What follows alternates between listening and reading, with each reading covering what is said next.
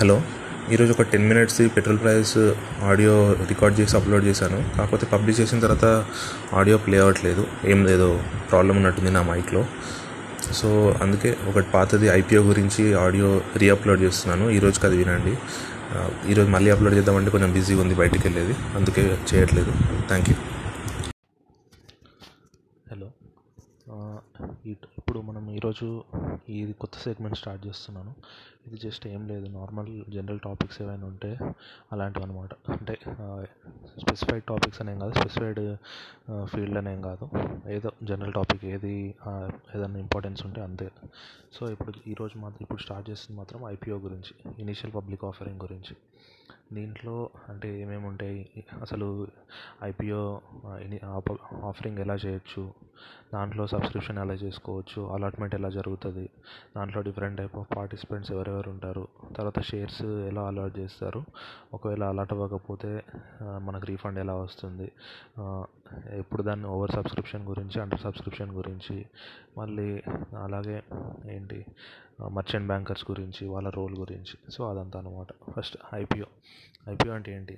ఏదైనా public public offering చేయడం అన్నట్టు. పబ్లిక్ ఆఫరింగ్ చేస్తున్నారంటే అది ఖచ్చితంగా పబ్లిక్ కంపెనీ అయి ఉండాలి. అండ్ సో ఇప్పుడు ప్రైవేట్ కంపెనీ ఐపీఓ ఇవ్వాలి అనుకుంటే ఫస్ట్ అది ఏమవ్వాలి? అది ఐపీఓ ఆ ప్రైవేట్ కంపెనీ నుంచి ఫస్ట్ సెబీ దగ్గర పర్మిషన్ తీసుకోవాలి. ఈ ఐపీఓ ఇవ్వ అనౌన్స్ చేయడానికి. మళ్ళీ అది ప్రైవేట్ నుంచి పబ్లిక్కి కన్వర్ట్ అవ్వడానికి కంపెనీస్ యాక్ట్ దగ్గర పర్మిషన్ తీసుకోవాలి. అదే మినిస్టర్ ఆఫ్ కార్పొరేట్ అఫైర్స్ దగ్గర. వాళ్ళ దగ్గర కంపెనీస్ యాక్ట్ రూల్స్ ప్రకారం పర్మిషన్ తీసుకోవాలన్నమాట. అది ఆ రెండు. ఇక్కడ ఏంటి ఫస్ట్ ఐపీఓ ప్రాసెస్లో మెయిన్ ఫస్ట్ మెయిన్ స్టెప్ ఏంటి? ఇప్పుడు ఐపీఓ అంటే ఇదే ఫస్ట్ టైం ఇవ్వడం అంటే ఇది ఫస్ట్ టైం పబ్లిక్ ఆఫర్ చేయడం అన్నట్టు. అందుకే ఇనిషియల్ పబ్లిక్ ఆఫర్. దాని ముందు ప్రైవేట్ కంపెనీ అనుకోండి. దాంట్లో ఏంటి? ఫస్ట్ టైం పెట్టిన వాళ్ళు ఏంజల్ ఇన్వెస్టర్స్ ఉంటారు. లేకపోతే సి ఏంటి? మధ్యలో వచ్చే నార్మల్ బ్యాంక్ నుంచి తీసుకునే లోన్స్ ఉంటాయి. అట్లా.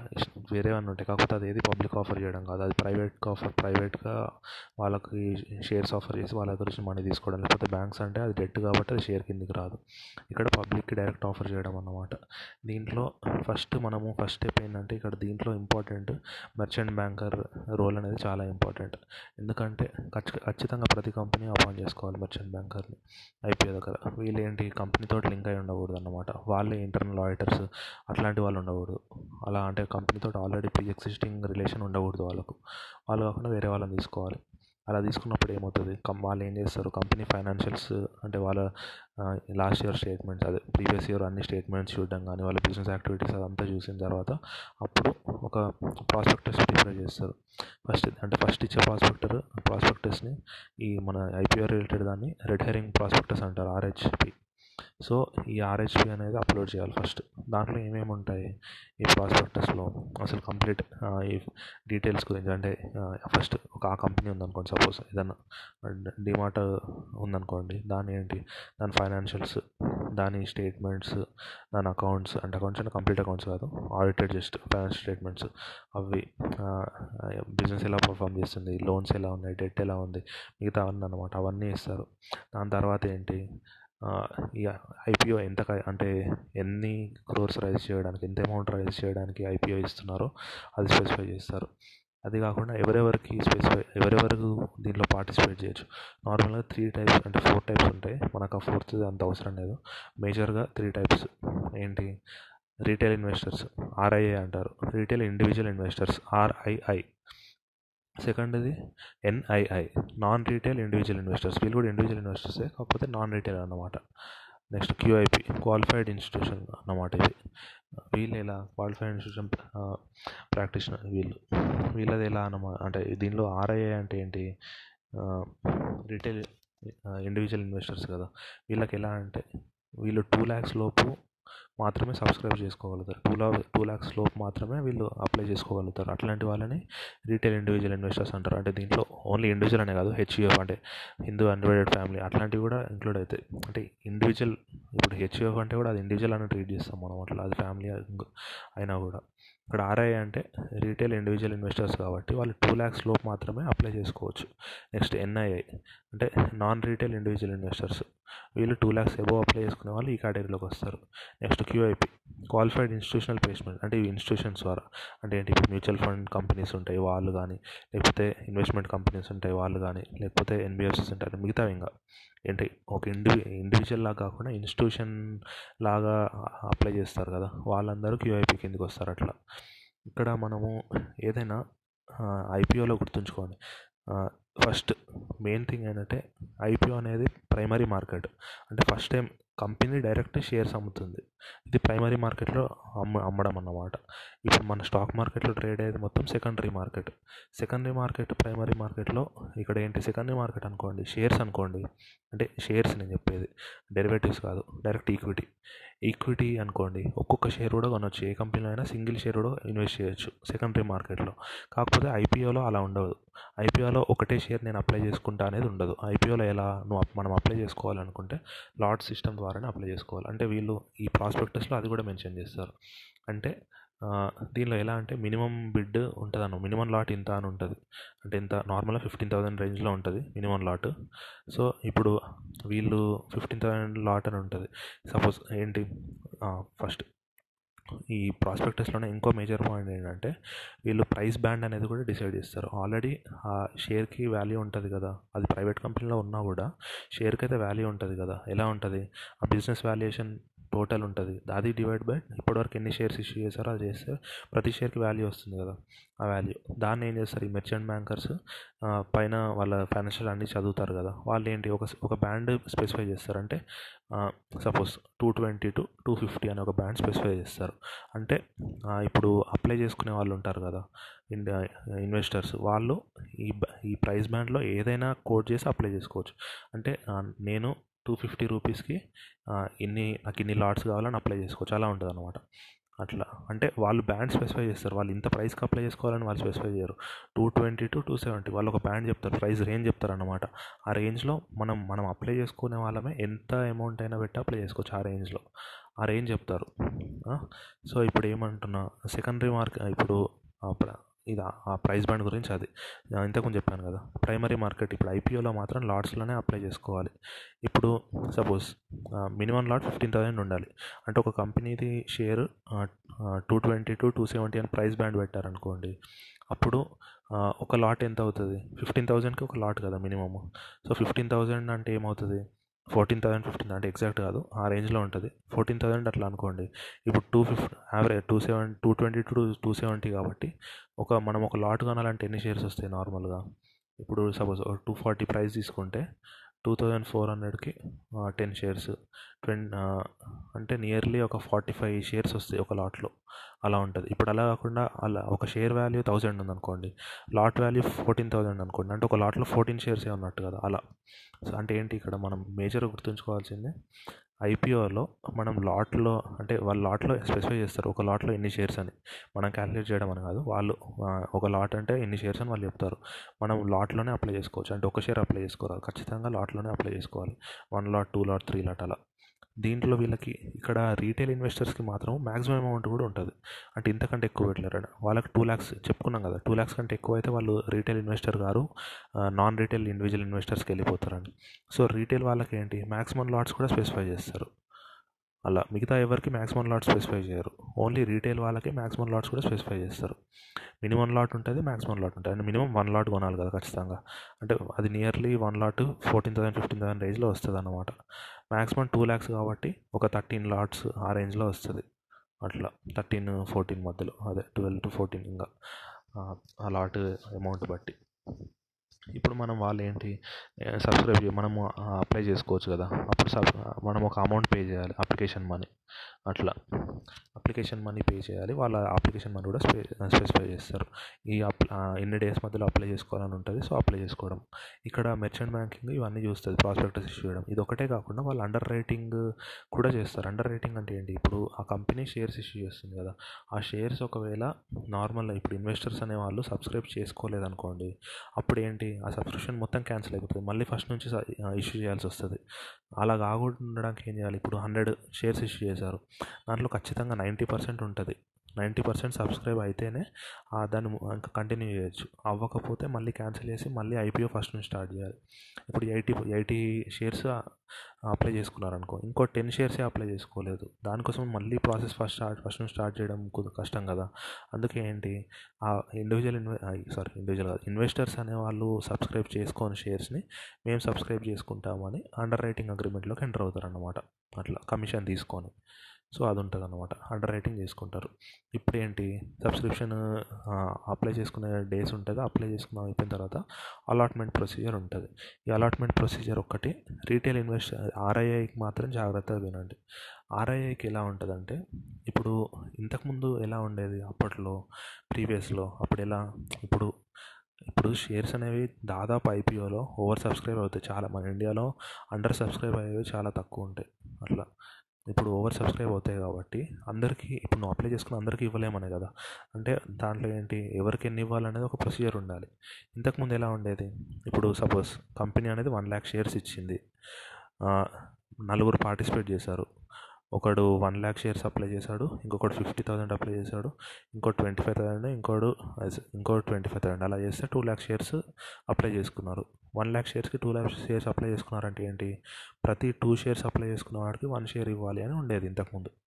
కాకపోతే అది ఇప్పటికీ ఏంటి ఎన్ఐఐ క్యూఐపి వాళ్ళకి అలాగే ఉండిపోయింది. ఇంతకుముందు ముగ్గురికి అలాగే ఉండేది. రీటైల్ ఇన్వెస్టర్స్ ఇన్వెస్టర్స్కి నాన్ రీటైల్ ఇన్వెస్టర్స్కి క్యూఐపీస్కి అందరికీ అలాగే ఉండేది అనమాట అంటే ప్రపోర్షనేట్ బేసిస్గా. ఓవర్ సబ్స్క్రైబ్ అయిందనుకోండి ఎంత ఓవర్ సబ్స్క్రైబ్ అయిందో చూస్తారు. నేను one lakh crore one lakh shares issue చేశాను. వాళ్ళు త్రీ ల్యాక్స్ మెంబర్స్ అప్లై చేసుకు త్రీ ల్యాక్ షేర్స్కి అప్లికేషన్ వచ్చింది. సో ఏంటి నువ్వు అప్లై చేసుకున్న ప్రతి త్రీ షేర్స్కి నేను ఒక షేర్ నీకు ఇస్తాను అలాట్ చేస్తాను ఉండేది. ఎన్ఐఐకి క్యూఐపీకి ఆర్ఐఐకి అందరికీ. ఇప్పుడు ఎన్ఐఐకి క్యూఐపీకి అలాగే ఉండిపోయింది. ఆర్ఐఐకి మాత్రం చేంజ్ అయింది. అలాట్మెంట్ ప్రొసీజర్ వాళ్ళకి ఎలా బుక్ బిల్డింగ్ ప్రాసెస్ వచ్చిందన్నమాట. ఇప్పుడు ఎలా ఆర్ఐ ఆర్ఐ వాళ్ళు చెప్పాను కదా వాళ్ళు ఏంటి ఇప్పుడు ప్రైస్ బ్యాండ్ ఇస్తారు అని. అంటే two two twenty to two seventy అని ఉందనుకోండి. వాళ్ళు ఎలా ఇప్పుడు కొంతమంది టూ ట్వంటీకి నాకు కావాలని బిడ్ వేస్తారు. కొంతమంది టూ థర్టీకి కావాలంటారు కొంతమంది టూ ఫార్టీ. అలా అందరూ వేస్తూ ఉంటారు కదా. దాంట్లో ఇప్పుడు వాళ్ళు ఏం చేస్తారు? ఒక ప్రైస్ అనేది వస్తుంది. ఆ ప్రైస్ వచ్చిన తర్వాత దానికి అది ఇష్యూ ప్రైస్ అవుతుంది అనమాట అంటే యావరేజ్ ప్రైస్ తీసుకుంటారు వాళ్ళు. ఏ దేనికి అంటే ఈ ప్రైజెస్ అన్నిటికీ టూ ట్వంటీకి వన్ ల్యాక్ అప్లికేషన్స్ వచ్చినాయి. టూ థర్టీకి వన్ టూ ల్యాక్ అప్లికేషన్ అట్లా ప్రతిదాని యావరేజ్ తీసుకుంటారు. అంటే సింపుల్ యావరేజ్ కాదు. వేరే యావరేజ్ తీసుకొని చేస్తారు. అప్పుడు ఒక ఇష్యూ ప్రైస్ అనేది డిటర్మైన్ అవుతుంది. ఆ ప్రైస్కి షేర్స్ అలాట్ చేయాలి. అది కూడా ఎలా అలాట్ చేస్తారు? ఇక్కడ మెయిన్ ఏంటంటే మన జస్ట్ లాటరీ అన్నమాట అంతే. అంటే ఇప్పుడు ఎలా? వన్ ల్యాక్ షేర్స్ ఉన్నాయి. వన్ ల్యాక్ షేర్స్ ఉంటే ఎంతమంది ఇండివిజువల్స్ పార్టిసిపేట్ చేశారో చూస్తారు ఫస్ట్. లాటరీ తీస్తారు. ఇప్పుడు total one lakh shares issue చేశారు అనుకోండి లాటరీ తీస్తారు. దీంట్లో వాడు అంటే వన్ ల్యాక్ షేర్స్ వాడు ఒక్కడే అప్లై చేసుకోలేడు. ఎందుకంటే వీళ్ళకి రూల్ ఉంది. అంటే ఏంటి? అమౌంట్ టూ ల్యాక్స్ కంటే ఎక్కువ ఉండకూడదని. సో వాళ్ళు ఎన్ని ఎన్ని లాట్స్ అలా చేసుకో అలాట్ చేసుకోవచ్చు? అలా అప్లై చేసుకోవచ్చు అని చెప్పాను maximum maximum thirteen lots apply చేసుకోవచ్చు అంతే. Thirteen fourteen LADS. సో అందుకే ఇక్కడ ఈ ఈ రూల్ పెట్టగలిగే ఛాన్స్ వచ్చింది. అంటే లా లాటరీ బాక్స్. లేకపోతే ఏంటి? ఇప్పుడు రీటైల్ ఇన్వెస్టరే వన్ ల్యాక్ షేర్స్ అంటే సపోజ్ ఆ వన్ ల్యాక్ షేర్స్ని మనం కన్వర్ట్ చేస్తే ఒక హండ్రెడ్ ఒక థౌజండ్ లాట్స్ అని వచ్చినాయి అనుకోండి. వీడే టెన్ థౌజండ్ లాట్స్ వేస్తాడు ఒక్కడే. అప్పుడేంటి? లక్కీ డ్రాలో ఫస్ట్ వాడి పేరు వచ్చింది అనుకోండి. అన్ని షేర్స్ వాడికే ఇష్యూ చేయాల్సి వస్తుంది కదా. సో అంత అట్లా ఉండకూడదని రీటైల్ ఇన్వెస్టర్స్కి ఏంటి? మ్యాక్సిమం టూ ల్యాక్సే అంటే వాడు ఖచ్చితంగా మ్యాక్సిమం ట్వెల్వ్ థర్టీన్ లాట్సే అవుతుంది. అంటే ఎంత చూసుకున్నా కూడా చాలామందికి ఛాన్స్ వస్తుంది అట్లా. సో ఇప్పుడు ఏంటి వన్ ల్యాక్ షేర్స్ ఉన్నాయి అనుకోండి. వన్ ల్యాక్ షేర్స్ అంటే సపోజ్ థౌజండ్ లాట్స్ అనుకోండి. థౌజండ్ లాట్స్ కాబట్టి లాటరీ బాక్స్లో పేర్లు తీస్తారు. ఫస్ట్ వచ్చింది. వాడి పేరు వచ్చింది. సో వాడికి అలాట్ చేయాలి. వాడు ఎన్ని లాట్స్ అప్లై చేసుకున్నాడు? మ్యాక్సిమం థర్టీన్ ఫోర్టీన్ చేసుకోవచ్చు. వాడు టెన్ లాట్స్ అప్లై చేసుకున్నాడు. టెన్ లాట్స్ వాడికి అలాట్ చేసేస్తారు. ఇప్పుడు నైన్ నైంటీ లాట్స్ మిగులుతాయి. సెకండ్ వాడి పేరు తీస్తారు. అట్లా లాటరీ అన్నమాట ఇంక అంతే. లాటరీ ఎవరికి వస్తే వాళ్ళకి వస్తుంది ఇక్కడ అందరి అన్నీ ఒక్కడికే వస్తాయనే ఆప్షన్ ఉండదు. ఎందుకంటే వీళ్ళకి మ్యాక్సిమం ఇంతే అప్లై చేసుకోవాలనే రూల్ ఉంటుంది కదా. సో అందుకే వాళ్ళకి మ్యాక్సిమం ఒక థర్టీన్ లాట్స్ ఫోర్టీన్ లాట్స్ కంటే ఎక్కువ రాదు. ఎందుకంటే ఒక్కో లాట్ వాల్యూ నార్మల్గా fourteen thousand to fifteen thousand రేంజ్లో ఉంటుంది. సో అప్పుడు థర్టీన్ లాట్స్ ఆ రేంజ్లో వస్తాయి టూ ల్యాక్స్ అంటే. సో అందుకే ఏంటి ఇది లాట్ లాటరీ సిస్టమ్ అంతే ఇంకా. లాటరీ సిస్టమ్ ఎలా? చెప్పాను కదా. థౌజండ్ లాట్స్ అలాట్ చేయాలి కంప్లీట్గా. ఏంటి ఒక nearly ten thousand people apply చేసుకున్నారు. ఆ టెన్ థౌజండ్లో కొంతమంది పేర్లు సెలెక్ట్ చేయాలి. ఫస్ట్ వాడి పేరు సెలెక్ట్ చేస్తారు. ఎన్ని లాట్స్ వాడికి ఇచ్చేస్తారు? సెకండ్ వాడి పేరు సెలెక్ట్ చేస్తారు. ఎన్ని లాట్స్ వాడికి ఇచ్చేస్తారు? అట్లా లాట్స్ అయిపోయే వరకు లాటరీ తీస్తూనే ఉంటారు. అట్లా ఇది లాటరీ సిస్టము ఇది ఓన్లీ రీటైల్ ఇన్వెస్టర్స్కి మాత్రమే అన్నమాట. నెక్స్ట్ ఏంటి? నాన్ రీటైల్ ఇండివిజువల్ ఇన్వెస్టర్స్ ఉంటారు కదా వీళ్ళకి ప్రొఫెషనల్ బేసిస్లోనే అంటే టోటల్ వీళ్ళకి అంటే దీనిలో ఏంటంటే ప్రాస్పెక్టస్లో ఇంకొకటి కూడా మెన్షన్ చేస్తారు. టోటల్ వన్ ల్యాక్ షేర్స్ అయితే మేము క్యూఐపీకి ఇంత ఇద్దాం అనుకుంటున్నాము. అంటే క్యూఐ క్యూఐపీ వాళ్ళు ఇన్ని షేర్స్ అప్లై చేసుకోవచ్చు. ఎన్ఐఏ వాళ్ళు ఇంత పర్సెంట్ అప్లై చేసుకోవచ్చు. ఆర్ఐఏ వాళ్ళు ఇంత పర్సెంట్ అప్లై చేసుకోవచ్చు. అలా ఉంటుంది అన్నమాట క్యూఐపీ వాళ్ళకి నార్మల్గా హాఫ్ వాళ్ళకని స్పెసిఫై చేస్తారు. హాఫ్ వాళ్ళకని. ఎన్ఐఏ వాళ్ళకు ఒక ఫిఫ్టీన్ పర్సెంట్ ఆ రేంజ్లో ఉంటుంది. ఆర్ఐఐ వాళ్ళకు ఒక థర్టీ థర్టీ ఫైవ్ పర్సెంట్ ఆ రేంజ్లో ఉంటుంది అనమాట థర్టీ ఫైవ్ పర్సెంట్ ఆ రేంజ్లో ఉంటుంది. అంటే టోటల్ కంపెనీ ఒక వన్ ల్యాక్ షేర్స్ ఇష్యూ చేయాలంటే థర్టీ ఫైవ్ థౌజండ్ దాంట్లో ఆర్ఐఐ వాళ్ళకి ఇష్యూ చేయాలి. ఎన్ఐఏ వాళ్ళకు ఫిఫ్టీన్ థౌజండ్ అంటే ఎగ్జాక్ట్ పర్సెంట్ కాదు అరౌండ్. క్యూఐపి వాళ్ళకు ఒక హాఫ్ అనుకో పెట్టారనుకోండి అప్పుడు ఫిఫ్టీ థౌసండ్ వాళ్ళకి ఇవ్వాలి. ఈ పర్సెంట్ ఈ పర్సెంటేజ్ ప్రాస్పెక్టస్లో ఇస్తారు అట్లా. సో ఏంటి? నార్మల్గా ఏంటి? రీటైల్ ఇన్వెస్టర్స్ దాంట్లో ఎక్కువ ఓవర్ సబ్స్క్రైబ్ ఏం కాదు. ఎందుకంటే వాళ్ళకి ఆప్షన్ కూడా ఎక్కువ ఏమి ఉండదు కదా. ఏంటి? థర్టీన్ థర్టీన్ లాట్స్ ఆ రేంజ్లోనే కొనవచ్చు సో వాళ్ళకి ఏంటి అంటే కొంచెం వాళ్ళకి వచ్చే ఛాన్స్ ఎక్కువే ఉంటుంది. అదే అలా క్యూఐపి వాళ్ళకి అనుకోండి వాళ్ళు ఎక్కువ ఎక్కువ లాట్స్ వేస్తారు. ఎందుకు? వాళ్ళకి మ్యాక్సిమం లిమిట్ ఏం లేదు క్యూఐపి వాళ్ళకి. ఎంతైనా లాట్స్ వేయచ్చు. అప్పుడు ఏమవుతుంది? ఇప్పుడు వాళ్ళు చాలా ఎక్కువ లాట్స్ వేసారనుకోండి ప్రొఫెషనల్ బేసిస్లో ఇష్యూ కూడా వాళ్ళకి ఎక్కువే జరుగుతుంది కదా. సో అందుకని చెప్పి క్యూఐపి దాని ప్రకారం మాత్రం ఓవర్ సబ్స్క్రిప్షన్ చాలా ఒక్కోసారి hundred times two hundred times అట్లా జరుగుతుంది. రీటైల్ ఇన్వెస్టర్స్ దాంట్లో నార్మల్గా ఒక మంచి మరీ ప్రాస్పెక్ట్ చాలా మంచి ప్రాస్పెక్ట్స్ ఉన్న కంపెనీ అయితే ఒక సిక్స్ టైమ్స్ సెవెన్ టైమ్స్ ఆ రేంజ్లో జరుగుతుంది ఓవర్ సబ్స్క్రిప్షన్ క్యూఐపీస్కి మాత్రం ఏంటి? ఎందుకంటే వాళ్ళకి మ్యాక్సిమం లిమిట్ ఉంటుంది కదా రీటైల్ ఇన్వెస్టర్స్కి సో అంతకంటే ఎక్కువ చేసుకోలేరు. క్యూఐపీస్కి లిమిటే ఉండదు కాబట్టి ఇష్టం వచ్చినట్టు అప్లై చేసేస్తారు. ఓన్లీ అప్లికేషన్ ఫీయే కదా. రాకపోతే మళ్ళీ రివర్స్ ఇచ్చేస్తారు కదా అప్లికేషన్ ఫీ అందుకే ఈ క్యూఐపీ వాళ్ళు ఏం చేస్తారు? ఇష్టం వచ్చిన లాట్స్ ఎన్ని కావాలంటే అన్ని లాట్స్ అప్లై చేస్తారు. అప్పుడు ఏంటి ఫైనల్ ఇష్యూ జరుగుతుంది కదా. వీళ్ళకి ఏంటి క్యూఐపీ వాళ్ళకి ప్రొఫెషనల్ బేసే కదా. సో ఏంటి? క్యూఐపీ వాళ్ళకి సపోజ్ థౌజండ్ లాట్స్ అలాట్ చేయాలి అని ఉందనుకోండి వీడు ప్రొఫెషనల్ వీడు చాలా లాట్స్ వేసి ఉంటాడు కాబట్టి బిడ్డింగ్ వీడు ప్రొఫెషనల్ బేస్లో ఎక్కువే వస్తాయి. అందుకే క్యూఐపీవి ఎన్ఐఐవి చాలా ఓవర్ సబ్స్క్రైబ్ అవుతాయి అన్నమాట ఎప్పుడైనా మార్కెట్లో మనం చూసుకుంటే. మీరు ఏంటంటే ఒక ఏదైనా ఒక దాని ఐపీఓ చూసి తీసి చూడండి. వాళ్ళ సబ్స్క్రిప్షన్ వాళ్ళ ప్రాస్పెక్టస్ కానీ వాళ్ళ సబ్స్క్రిప్షన్ ఎలా అయింది వాళ్ళ అలాట్మెంట్ ఎలా అయిందని. సో మీకు ఇప్పుడు నేను చెప్తున్నాను క్లారిటీ వస్తుంది. అట్లా. ఎన్ఐఏ వాళ్ళది కూడా ఏంటి? ప్రొఫెషనల్ బేస్ మళ్ళీ ఫస్ట్ నుంచి చెప్తున్నా ఒకసారి రివిజన్ లాగా. ఐపీఓ ఏంటి? ప్రాస్పెక్టస్ ఇష్యూ చేస్తారు. దాంట్లో చెప్తారన్నమాట. మేము ఒక వన్ క్రోర్ షేర్స్ ఇష్యూ చేద్దాం అనుకుంటున్నాం అంటాడు. దాంట్లో ఫిఫ్టీన్ పర్సెంట్ రీటైల్ వాళ్ళకి ఇంకో thirty five percent non retail వాళ్ళకి ఇంకో ఫిఫ్టీ పర్సెంట్ క్యూఐపీ వాళ్ళకి అని ముందే స్పెసిఫై చేస్తాడు ఎవరికి ఎంత అని. దాంట్లో రీటైల్ ప్రైస్ బ్యాండ్ కూడా ఉంటుంది అనమాట ప్రైస్ బ్యాండ్ ఎలా వాడు? మెర్చెంట్ బ్యాంకర్స్ చెప్తారు. అంటే ఈ రేంజ్ నుంచి ఈ రేంజ్ వరకు మీరు అప్లై చేసుకోవచ్చు అని. రీటైల్ వాళ్ళు ఎలా? వాళ్ళకి లాట్ సైజ్ ఉంటుంది. ప్రతి ఒక్కరు లాట్ సైజ్ ఉంటుంది. రీటైల్ వాళ్ళకి మినిమం లాట్ ఉంటుంది మ్యాక్సిమం లాట్ ఉంటుంది. మినిమం లాట్ వన్ లాట్ ఎవరైనా మినిమం అంతే కదా. మ్యాక్సిమం లాట్ అనేది టూ ల్యాక్ అమౌంట్ లోపు ఒక లాట్ ఇప్పుడు ఒక lot lot value fourteen thousand ఆ రేంజ్లో ఉంటుంది. సో టూ ల్యాక్ లోపు అంటే నియర్లీ థర్టీన్ థర్టీన్ లాట్స్ అలా అవుతాయి. సో రీటైల్ ఇన్వెస్టర్ అన్నాడు థర్టీన్ లాట్స్ కంటే ఎక్కువ అప్లై చేసుకోలేడు. అలా. ఎన్ఐఐ క్యూఐపి మాత్రం ఎన్ని లాట్స్ అన్నా అప్లై చేసుకోవచ్చు. వాళ్ళకి మ్యాక్సిమం అప్లికేషన్ ఎంత ఏం లేదు. వాళ్ళకి ప్రొఫెషనల్ బేసిస్ కాబట్టి చాలా ఎక్కువ అప్లై చేస్తారు వాళ్ళు. ఇప్పుడు ఇది అంటే అర్థం కాకపోవచ్చు కొంచెం. లాజికల్గా ఆలోచించండి. ఇప్పుడు క్యూఐపి పాయింట్ ఆఫ్ వ్యూలో తీసుకోండి. వీళ్ళకి థౌజండ్ లాట్స్ అలాట్ చేసి అలాట్ చేస్తాము అని ఉందనుకోండి. ఇప్పుడు టెన్ మెంబర్స్ పార్టిసిపేట్ చేసాము అనుకుందాం క్యూఐపి వాళ్ళు. ఒక్కొక్కరు థౌజండ్ వేసారు అనుకోండి థౌజండ్ లాట్స్. అప్పుడు ఏమవుతుంది? థౌజండ్ లాట్స్ ఇష్యూ చేయాలనుకున్నప్పుడు టెన్ థౌజండ్ లాట్స్ వచ్చినట్టు. కాకపోతే ఏంటి? ప్రపోర్షనల్ బేసిస్లో టెన్ ఈస్ టు వన్ అంటే టెన్ అప్లై చేసిన వాడికి ఒకటి ఇస్తారు అని. సో ప్రతి ఒక్కరికి ఒక్కొక్కటి వస్తుంది. ఇప్పుడు అలా కాకుండా ఏంటి? థౌజండ్ లాట్స్ ఇష్యూ చేయాలి. నైన్ మెంబర్స్ థౌజండ్ లాట్సే అప్లై చేశారు. ఒక లాస్ట్ వాడు మాత్రం నైన్టీన్ థౌజండ్ లాట్స్ అప్లై చేశాడు అనుకోండి sorry eleven thousand lots apply చేశాడు అనుకోండి అప్పుడు టోటల్ ఎంత అవుతుంది? ట్వంటీ థౌజండ్ లాట్స్ అవుతాయి. అంటే ఏంటి? ప్రతి ట్వంటీ లాట్స్కి ఒక లాట్ ఇవ్వాలి అని. అంటే ఏమవుతుంది? ఫస్ట్ వాడు టెన్ ఏంటి?